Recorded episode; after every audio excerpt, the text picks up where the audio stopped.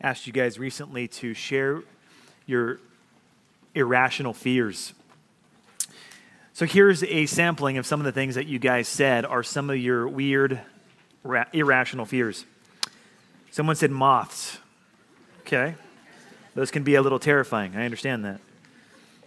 People sleepwalking. That's an interesting one.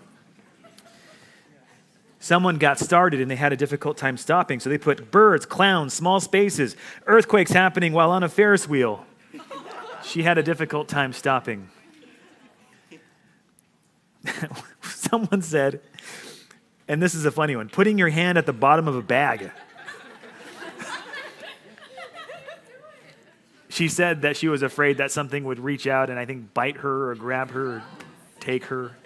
I don't know. Someone said people who smile with a slight gap at the front of their teeth. I went to look in the mirror, to see if I had a gap. I'm like, I don't want to smile at this guy anymore. I'm terrified. He's going to be afraid of me now. I don't have a gap, but I just wanted to look. Someone said Venus flytraps. Get that. Those can be terrifying. Uh, ladybugs. I don't understand that one, but I guess that's the point of an irrational fear. Someone said slip and slides because there's so many things that could go wrong, which is rational. So I don't know if that counts as an irrational fear. Being locked in a room with no escape. Someone said people. Someone said styrofoam.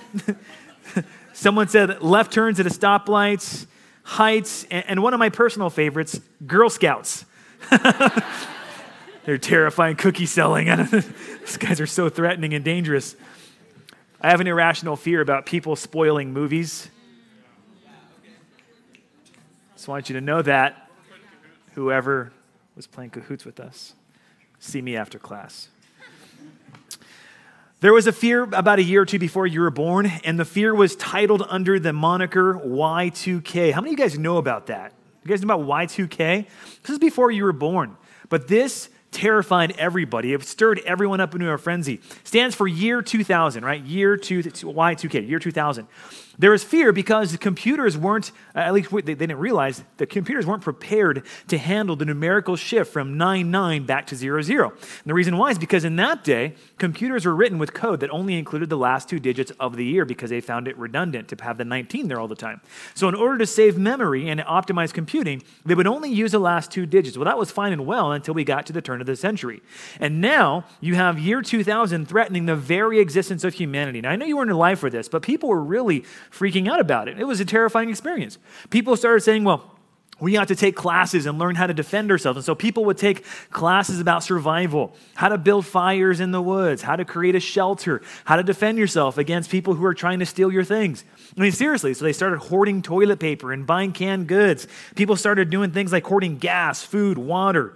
People built underground shelters. I mean, this is as, as funny as it, as it could be. I mean, uh, people got really terrified. In fact, it was so scary and so tumultuous a time that a pastor preached a sermon on it. I won't tell you who, but there's the information if you want to go look it up. People were terrified about what would happen. So finally, the time came. It was moments before the year 2000 would change on the computers. And it finally hit. And what happened? Absolutely nothing. Well, not absolutely nothing. There was a few small things that happened as a result of the numerical shift. But having said all that, it was kind of an unfounded fear. And I think the computer programmers did their great work in making sure the computers were ready. But there are two numbers that you should be at least aware of. Maybe not afraid of. Maybe some of you should be afraid. But there's two numbers you should be afraid of. It's numbers 1 and 9, 19. And that stands for Revelation 19. Turn your Bibles this morning to Revelation chapter 19. We're going to look at just five or six quick verses. These numbers, Revelation 19, represent the culmination, the end of humanity, or at least humanity as we know it. It's not an empty threat. It's not Y2K of things that may go wrong. This is what's going to happen. We're looking at the book of Revelation, which actually is the, the, the, the description of Jesus' second coming. In Christmas, we celebrate Jesus' first coming, his first advent, we say. This is his second advent. When Jesus comes back, this is what it's going to look like. And I promise you, if you were to take this seriously, this is going to sober you up and prepare you for what's about to take place. It's going to help you be spiritually mature and aware of how you should be living your life in light of the present threat. Revelation chapter 19 is written by the Apostle John. He's, he's exiled on the island called Patmos. It's about the year AD 90. So AD 90, we're looking about 1900 years ago. And he's seeing a vision about what the end of the age is going to look like. And in this vision, Revelation 19 is kind of the closing chapter of all that he's experienced so far. This chapter is terrifying. It's a terrifying chapter. Um, it's good news, too. There's a, there's, a, there's a great turn of events where you see everything remade. Humanity is as it should be. But before we get to that point, we have to go through this very difficult and dark time. Revelation 19 begins like this Then I saw heaven opened, and behold, look, a white horse. The one sitting on it is called faithful and true, and in righteousness he what? Judges and makes war.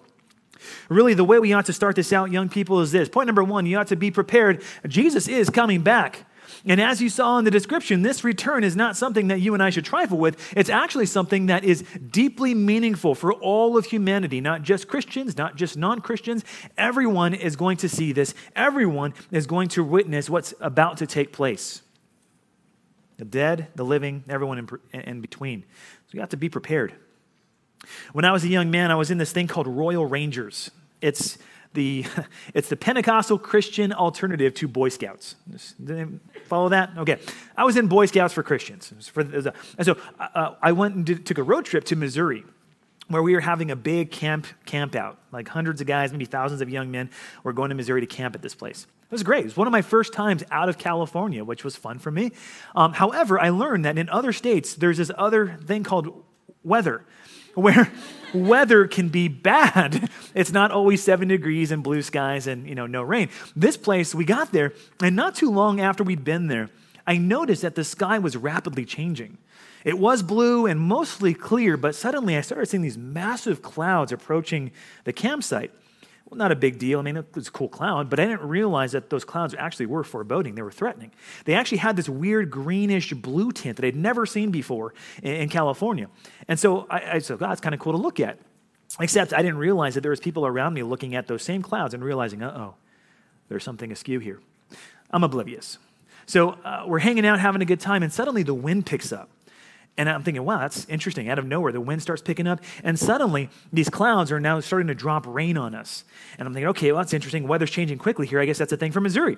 So not only that, but now you start hearing uh, lightning and thunder, and these clouds, which come out of nowhere, suddenly pick up and get really threatening and dangerous. Where the leaders, when the adults are getting scared, you start getting scared, right? And so the leaders are like, run for shelter, run for shelter. And I'm like, shelter? What shelter? I'm looking around. We're at a campsite. There's nothing. And so we found the, the closest thing to a shelter we could find and it was this, it was a brick, uh, you know, a concrete bathroom with a tin roof. Like, that looks safe. Let's go in there. so we all run into this bathroom.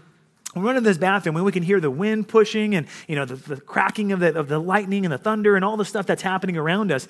And of course, the people that know what we're looking at are saying there's a, there's a possibility of a tornado to touch down here. We got to be careful and be prepared.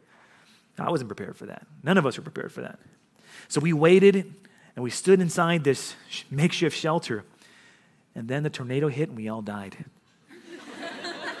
because we weren't prepared. See, it all fits together. It all fits together. We weren't prepared. I wasn't prepared. Obviously, we lived. But we weren't prepared for what was about to take place. In fact, I had no idea that was even a possibility. When we talk about Jesus coming back, I'm telling you, be prepared because the first time he came, it was sunshine and roses and lollipops and love and sprinkles and unicorns. But when he comes back, it's the I'll be back kind of threatening, you know, don't, don't take this lightly kind of situation. His second coming is not like his first coming. He wants you to, quote Scar, be prepared, to be ready for the second coming. Why? Well, here's a, here's a couple points here. The, the prophecy of Jesus' return is certain. It's not something like the Y2K phenomenon or even the potential tornado touchdown. This is a certainty. It's a reality that's going to take place. Our job is to be ready for its inevitability. Be prepared. It's certain, and so you shouldn't doubt it. Some people look at prophecy and they're confused by it because biblical prophecy can be a bit challenging. One of the most challenging aspects of Bible prophecy is this. You ready for it? It's the fact that Bible prophecy needs to be looked at in a certain way. In the Old Testament, when the, when the prophets were writing down things that were going to take place, they saw it like a mountain range. In fact, here, here's, a, here's a good example. When you're looking at the front of a mountain range, in fact, I'll just use my fingers to help you out with this. When you're looking at the front of a mountain range, it looks like everything's right on top of itself. But if you look at the sides, you might notice that there's, in fact, a great chasm between those peaks. That happens, that's an optical illusion of sorts, but that's a really good analogy for how biblical prophecy works. When you're looking at Old Testament prophecy about the coming of Christ, the prophets who wrote it thought that this is all one big event. In fact, Isaiah is going to be one of the guys that we're going to look at to see this. But when it comes down to it, what Isaiah didn't realize that you and I now realize is that there are two comings of Christ. The first one was Jesus' advent, the first coming, when he came to be uh, gracious and loving and kind. But the second coming is different than the first. In fact, it's so different that Jesus, when he's reading prophecies about himself, cuts himself short before he finishes the entire prophecy. It's found in Isaiah chapter 61. It goes like this I don't have control over my. I do. Okay, I do again. It goes like this. Um, oh, it went ahead. Okay. The Spirit of the Lord is upon me the Lord God is upon me because the Lord has anointed me to bring good news to the poor. He has sent me to bind up the brokenhearted, to proclaim liberty to the captives, and the opening of the prison to those who are bound, to proclaim the year of the Lord's favor. Pause. That's where Jesus stopped. In fact, Jesus put a period there when he spoke it. But you'll notice that right below that, there's a singular line that Jesus did not say. And it says, In the day of vengeance of our God the day of vengeance. That is to say, that when Jesus read this prophecy, he realized that there's two times that he was going to be here. The first time, love, grace, kindness, freeing the captives, and the second time, the scary stuff. Now, why, why does this fit under the banner of being prepared and knowing that, that his return is certain? That's because the first time he came, he's fulfilling the first 90% of his prophecies. Jesus came the first time, and that ought to give you confidence that he's going to come back a second time to finish what he began. So you ought to not doubt it. Be prepared, Scar would say. You also, oops, okay, I'm a little off here. We're going to come back to that. There you go. There's your second point. The prophecy of Jesus' return is terrifying. Don't presume upon it. The reason I actually brought up that photo in the first place is that I, I, I tried to find an artistic rendition of the, the, the Christ that is depicted in Revelation 19, and that was it. The first time Jesus came, I had, I had I had Evan talk about this last week. He came humble, uh, mounted on a donkey. He was gentle, meek, and lowly. He was raising the dead. He was showing grace to people. He went to the woman at the well and said, Hey, woman, I love you. Um, you know, you've got five husbands, but reject that. Come and get living water. He comes and he binds up the broken. He releases the captives. Jesus is as kind and gracious as they come. And that's one of the reasons why we exalt him, because he's so humble. That's what Evan preached about all last week. But that's only part one. Part two, or act two in the story, is when Jesus comes back, not humble on a donkey, but mounted on a white horse. That white horse indicates that he's a conquering king. He's riding in a processional, he's leading the procession of conquering king who would do justice. He comes first humble, he comes back exalted. He came first with mercy and grace. Jesus came to show kindness to his enemies. In fact, that, that was his whole purpose. I came to seek and to save the lost, Jesus says. But when he comes back, is he doing that same thing? No. At this point, he's coming to judge and make war. That's the kind of image of Christ that we don't have at Christmas. We think about Jesus in a manger, baby, meek, mild, lowly, vulnerable. But when he comes back, he's not going to be any of those things. He's going to be the polar opposite. The first time, mercy and grace. The second time, judgment and condemnation. We often think about Jesus being uh, infinitely patient, infinitely loving, infinitely merciful. But think about that for a second. Is Jesus infinitely loving, patient, and merciful? I guess it depends on how you think about it, right? In one sense, yes. If you come to Christ right now, it does not matter how bad you've been, you can find yourself fully righteous in Christ. His grace is enough to cover all of your wicked deeds your thoughts or your actions, whatever it is that you've done, no matter how bad. Jesus can forgive you right now, and you could be totally at peace with God. That's amazing. So, in that sense, it's infinite. But if you think about it like a boxing match, when that bell rings, that ding ding, the round's over. There's no more opportunity after that. There's no more ability or availability for you to entreat God for peace or patience or mercy or grace. In that sense, then, Jesus' patience is not infinite. Jesus' patience is not infinite. Think about that. That means, and that's why the scriptures say, now is the time for salvation. Now it's day is the day. Don't wait. Don't linger. Because either one of two realities is going to happen to all of us. Reality number one, you're going to die. And for some of you, that might be sooner than you think. Reality number two, Jesus comes back and establishes his kingdom. If either one of those realities hits before you make yourself uh, available to God and submit to him, you will face his severe, unflinching judgment. And that's the reality of it. We have to understand that God's patience is not infinite. There is a starting and there is an ending. Today is the day of salvation.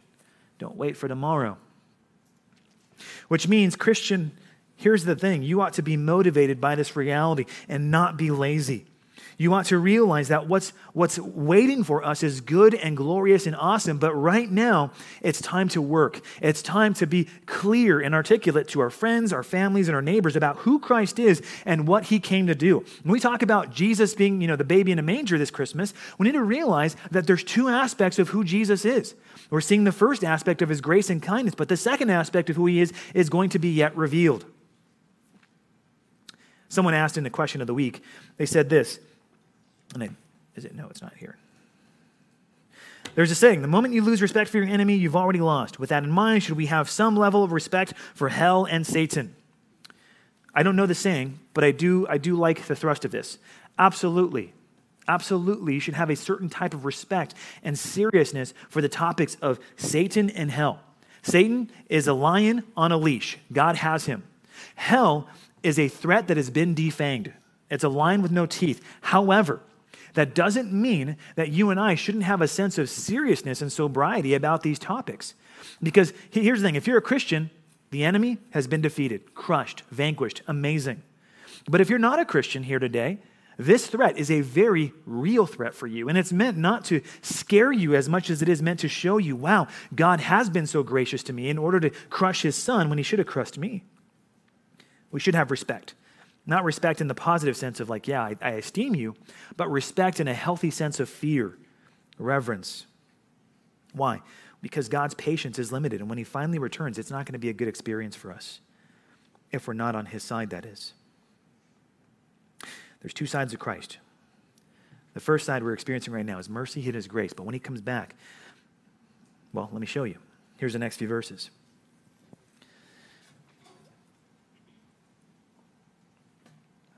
This is the description of Christ that you saw depicted in that image there. His eyes are like a flame of fire, and on his head are many diadems. That's a word for crowns, many crowns. And he has a name written that no one knows but himself. He is clothed in a robe dipped in blood. And the name by which he is called is the Word of God. And the armies of heaven, arrayed in fine linen, white and pure, were following him on white horses. So you can see him in your mind's eye, right? This glorious, mighty king riding in on a, on a white horse with armies of heaven behind him, arrayed in fine linen. Which some people might wonder well, does that mean like in heaven in the future when Jesus does this, he's actually going to be on an, an actual horse? He's actually going to be wearing white robes? And I don't think that's the case. I think what's, what's being depicted here is a, the type of regality. He's regal, he's lofty, he's exalted. I don't know if Jesus is going to be on an actual horse. I suspect that he won't be. I think this is meant to give us a vision and a picture of what his, his demeanor is, not so much what he's actually. He could be, he could be in a, in a tank for all I know. But he's, he's coming to crush the enemy. He's using language of the day and images of the day that people would have understood in order to show look at this wise, exalted, all seeing king. Verse 15 From his mouth comes a sharp sword with which to strike down the nations, and he will rule them with a rod of iron. There I am in the Bible. He will tread the winepress of the fury of the wrath of God the Almighty. Not a pleasant experience. I mean, okay, so if you just look at this, look at the images here. Sharp sword coming out of his mouth. Is that a real sword? I don't think so. We'll talk about that in a moment. But he uses the sword from his mouth to strike down the nations, not just one people group, all the nations that stand against him. And how is he going to rule them? With a rod of iron, unbending, unbreaking, unflinching, strength, resilience, resolve.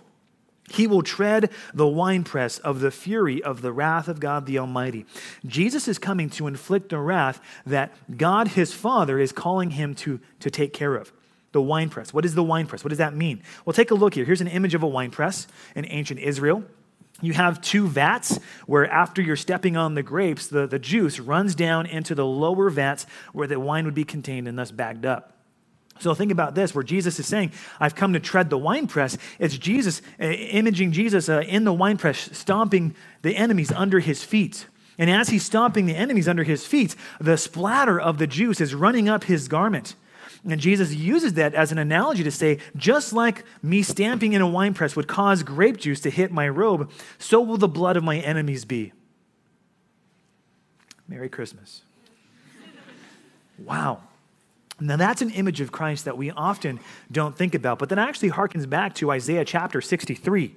In the first six verses, let me walk you through that really quickly because I think it's important that you see this side of Christ. Here's what it says Who is this who comes from Edom in crimson garments from Bozrah, who is, in spl- who is splendid in his apparel, marching in the greatness of his strength? And, and this is Jesus. It is I speaking in righteousness, mighty to save. And then the, the, the, the author, the narrator says, Well, why are, your, why are your garments red? Why are your garments like he who treads in the winepresses? And here's how Jesus responds I have trodden the winepress alone, and from the peoples no one was with me. I trod them in my anger and trampled them in my wrath. Their lifeblood spattered on my garments and stained all my apparel. For the day of vengeance was in my heart, and my year of redemption had come. I looked but there was no one to help. I was appalled, but there was no one to uphold. So my own arm brought me salvation, and my wrath upheld me. I trampled down the peoples in my anger. I made them drunk in my wrath, and I poured out their lifeblood on the earth. Now, that, again, is a fuller depiction of the way that Christ intends to come back to deal with those who refuse to acknowledge him and refuse to submit to his gracious rule. It's a difficult image, I know, and it was a bold choice to pick this text for, for Christmas. I know that too. But there's a, there's a sense in which you have to see both sides of the coin here. You can't look at the Christ of Christmas and forget the Christ of the return. You have to see both in your mind's eye because when you appreciate the return of Christ, you will so much more appreciate the first coming of Christ. You're not going to you're not going to have a good sense of what it means to see Jesus in a manger until you see Jesus as the conquering warrior. And we have to look at both sides of the story to really put the whole picture in our mind's eye. That's the whole reason Star Wars has done such a good job with their franchise. There's like 37,000 movies now, different shoot offs, and Disney's going to start another series. We're pretty confident of that. But as they, as they finish with episode nine, you're, you're wanting answers to who all these people are. You're wanting answers to see what happens at the end of the movie. Now, if if you know if the Snookian guy and Vader all come and they rule and they win, like the bad guys win, like you would be so disappointed, right? That would be a terrible movie. Or you know the uh, Jar Jar Binks becomes the president and he's now the leader. Turns out he was Skywalker the whole time. Like, well, you would be like, what is this part? This is a terrible movie. I hate this movie. But if the bad guys win, you want your money back. And movies that end that way, don't you hate those movies when the bad guys win? Like the movies that end, you're like, I paid for this? Like, I want my money back. Our hearts yearn for, for a story where the bad guys are crushed and the good guys walk away victorious. And the story that God tells, the good guy is God, the bad guys are us.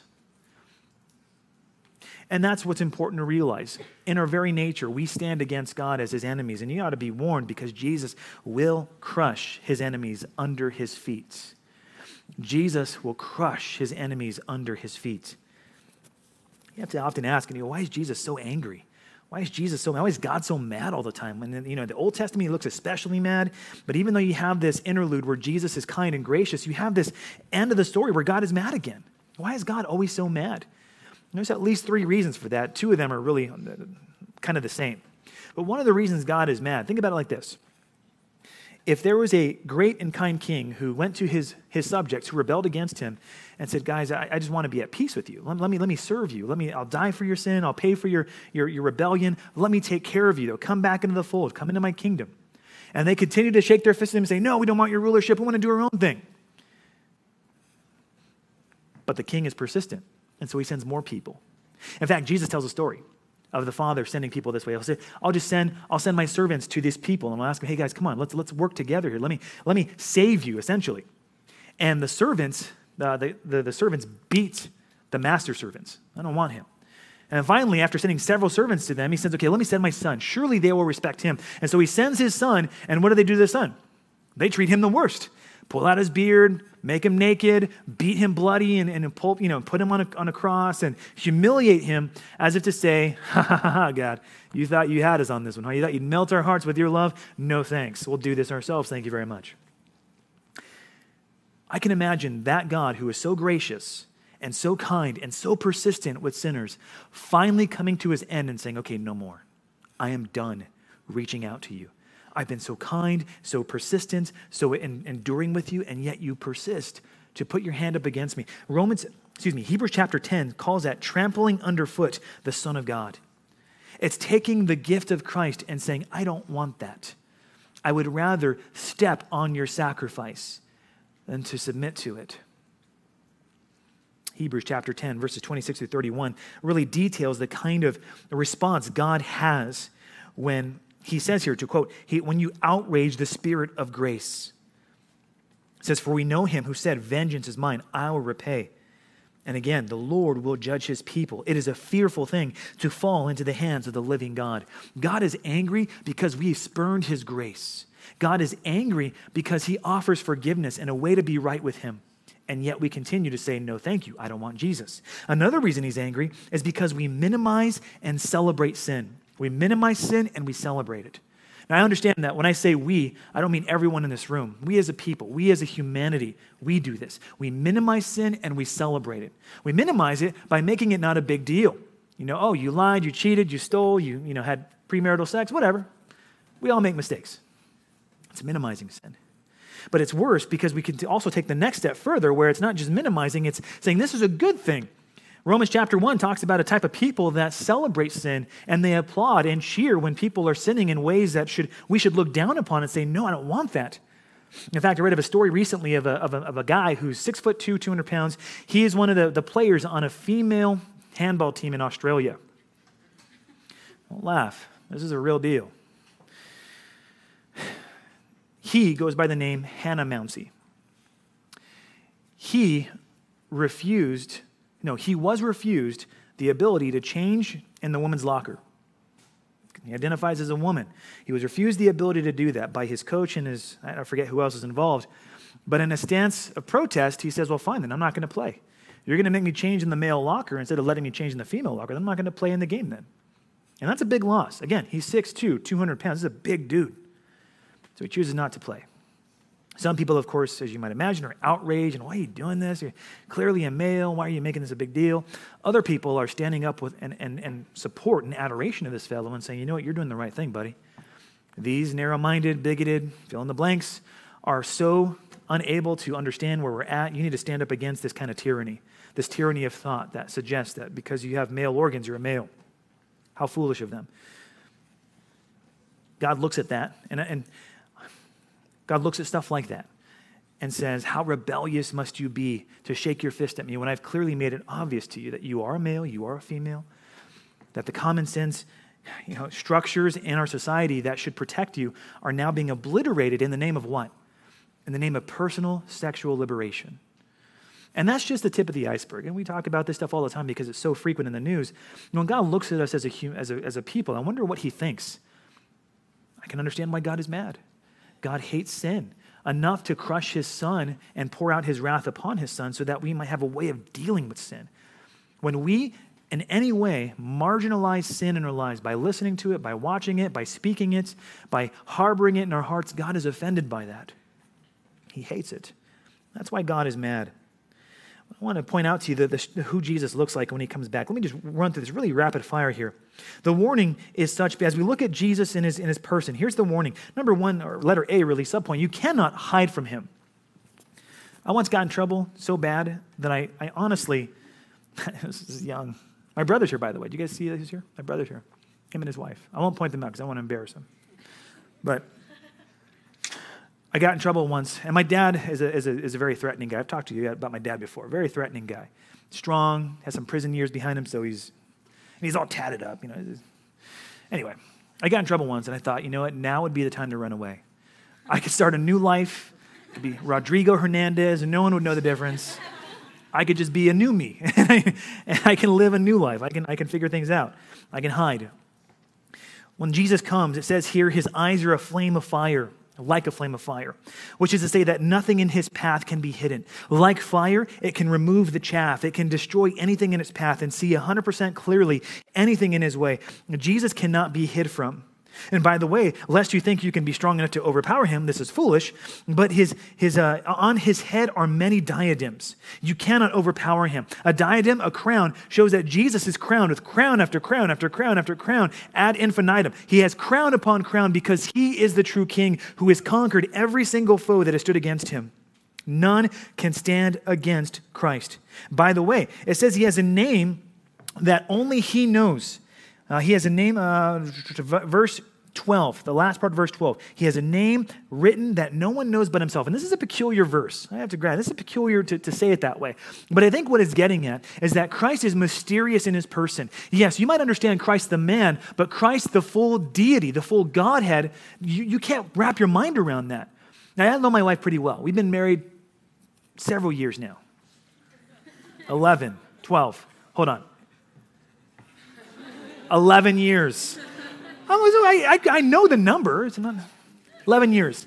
I know her pretty well. Know her favorite color, know her favorite food. And I bet as we get older and older, I'm going to have a lot more knowledge about her, a lot of practical knowledge. And as a person, because Kristen is limited, I can have a great deal of information about her. But think about Christ the man, and then think about Christ the God. you can know him as a man, sure, but he's God. He's infinite. He has no end. He has no beginning. He is eternal in his being, his nature. You and I have a glimpse of that, but we'll never fully wrap our minds around God. Even Sun Tzu, who wrote The Art of War, said if you don't know your enemy, you may win a battle but you're not going to continue to win battles against an enemy you can't understand. You cannot comprehend Christ. You cannot fully wrap your mind around him because he's deity, he is God. Furthermore, uh, as, it, as it hasn't been, if it hasn't been clear already, you can't defeat him. Why? He's clothed in a, robe dipped in blood.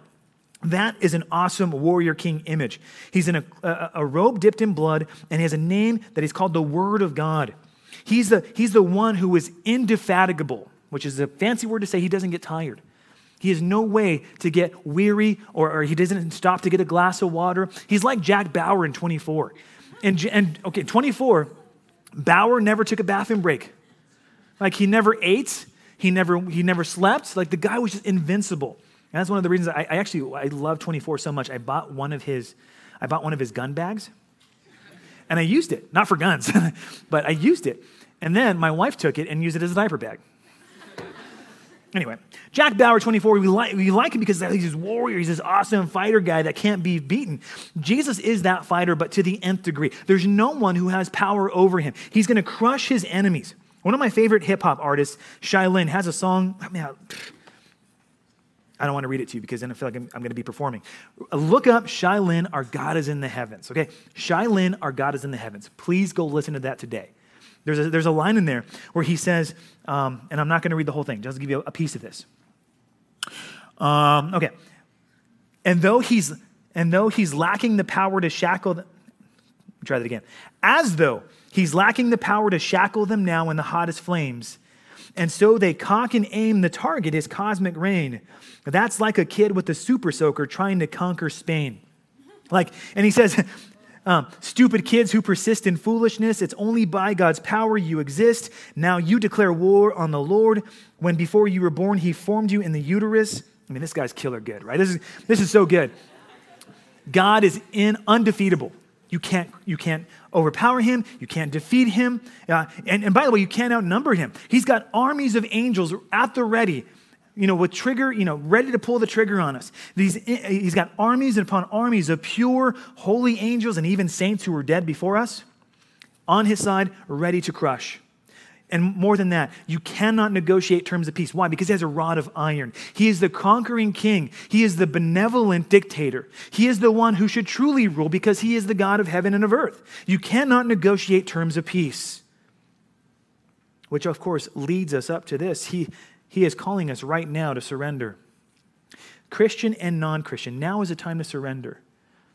Christian, here's what surrender looks like for you it's willfully submitting to his rule and reign in your life right now and its fullest display.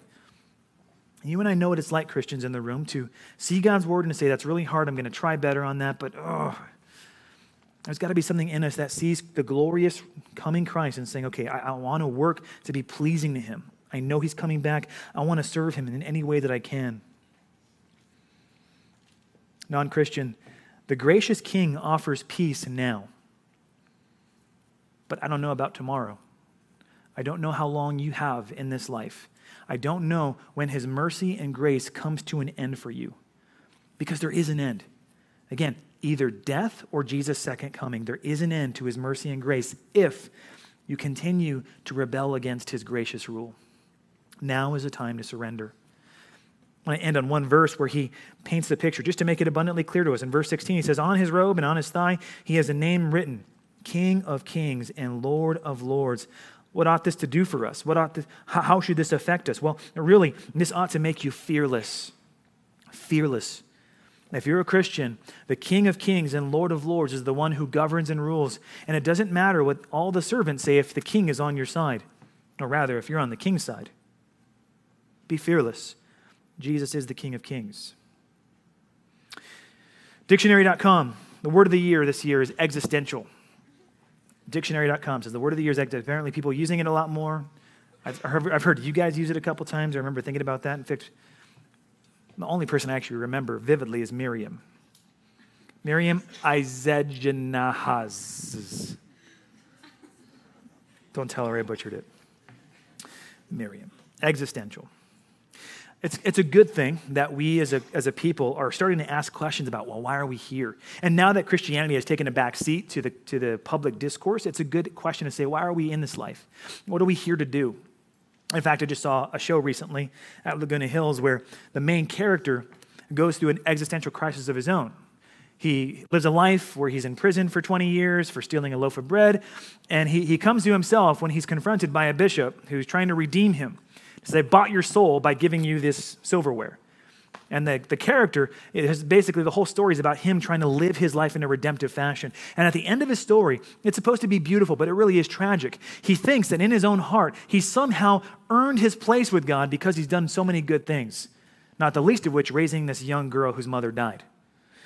And I thought, what a tragic story, but so relevant to the day that we live in today, because that's how most of us understand our lives to be. If you're just good enough, you're, you're, you're, you're healthy enough, you're strong enough, you do enough good deeds, your, your existential crisis can be averted because you can be right before God. You're here to honor God. We can all acknowledge that. And the way you do that is by being good enough. Wrong. Deadly wrong. Devastatingly wrong. The reason for which we exist is to honor God, to glorify God. And you'll always come up short, young person. You will always fall short. You'll always be unhappy. You'll always be thirsting for more. You'll always hunger for greater things if you live for anything less than the glory of God. I 100% guarantee you, promise you that. In fact, you know this. You know this. It's not the point of my point here, but let me just existentially. We're meant to honor, to glorify God. We're here to do that. And when we fear God the way we should, really, other fears are overridden. It's like the scene in a movie where the, the good guy is running away from the bad guys that are trying to kill him.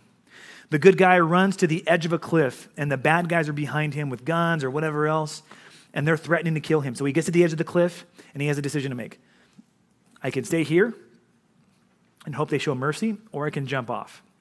And of course, he's going to weigh out his decisions and he's going to make the choice that, that has the, the least amount of fear involved. And usually he jumps off the cliff because that's exciting.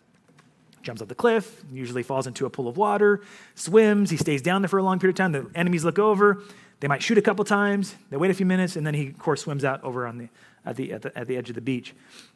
His primary fear overrode his lesser fear of heights, of jumping and dying. Same thing is true when we fear our God. When we understand that God is the one to be feared, everything else below that fear becomes irrelevant. Not irrelevant to the point of, you know, inconsequential, but irrelevant in the sense of I don't have to fear man's approval of me. You may not like what I'm saying right now. I don't care because I fear God more than I fear you.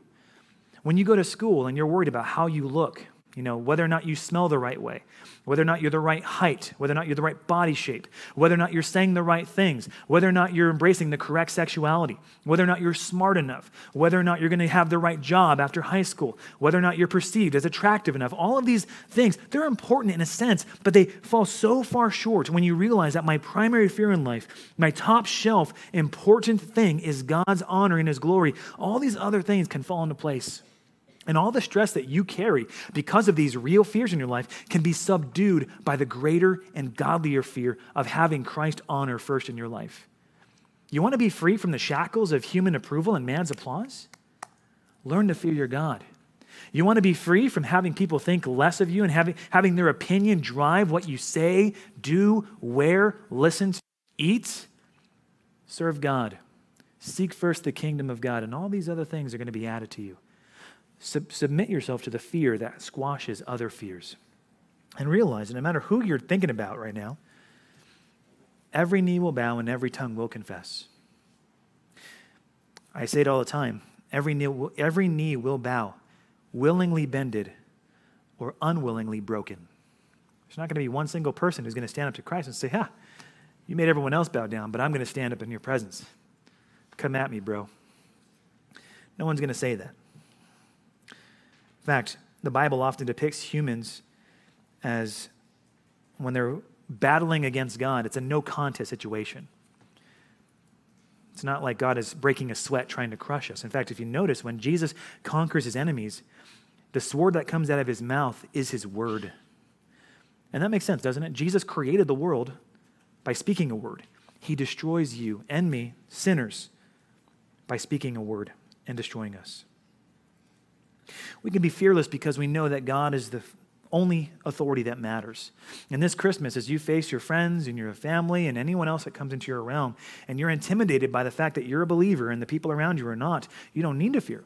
You don't need to fear them because you have a much greater, stronger God who's bigger, better, more powerful than they are. You can be confident knowing that God is on your side, or rather, you're on God's side, and so you can stand with confidence. And if they hurt you or besmirch your name or talk about you in bad ways, then so be it. Someday we'll be vindicated. I know it's a tough sermon for Christmas. I, I get that. It's Christmas. We want positive, upbeat messages. But, but here's the thing I, I felt like this was important because we needed to have a good theology. We need good theology that grounds us in seasons of great joy and great sadness. And this is that kind of theology that God is going to come back and fix what is broken. There's a story that broke a couple days ago about a young girl named Olive. She's two years old, and she recently died kind of suddenly. No one knows exactly what happened, not yet anyway. But her parents are part of a church where they believe the miraculous is meant for the Christian's everyday life. And so they began praying and calling for their church to pray for Olive's resurrection. In all seriousness. And they expected that too. And they, they said things, they, they would create hashtags, wake up Olive. They said things like, Olivia, come out of that grave in Jesus' name. And they meant it. They pursued this young girl's resurrection for seven days. It was only yesterday that they gave up and said, okay, we're going to wave the white flag. We're going to, we're to give up and just trust that this is God's move. And I'm like, why, why did they do it in the first place? Here's the point for that. I don't want to make fun of that church.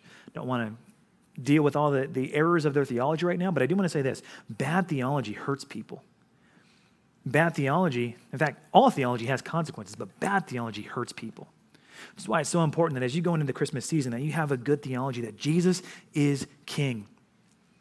Young person, are you living like Jesus is the king of your life? Where in your life does Jesus not have full reign and authority? Where are you compromising? Where are you acting like Jesus is not king?